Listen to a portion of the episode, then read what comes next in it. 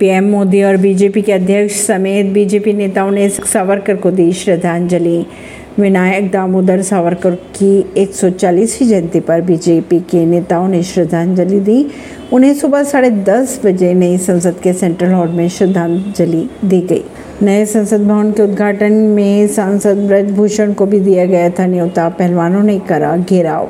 सड़क पर गिरी फोगार्ड बहने हाथ में तिरंगा हिरासत में पहलवान जंतर मंतर से पुलिस ने उखाड़े तंबू। ऐसी ही खबरों को जानने के लिए जुड़े रहिए जनता से रिश्ता पॉडकास्ट से।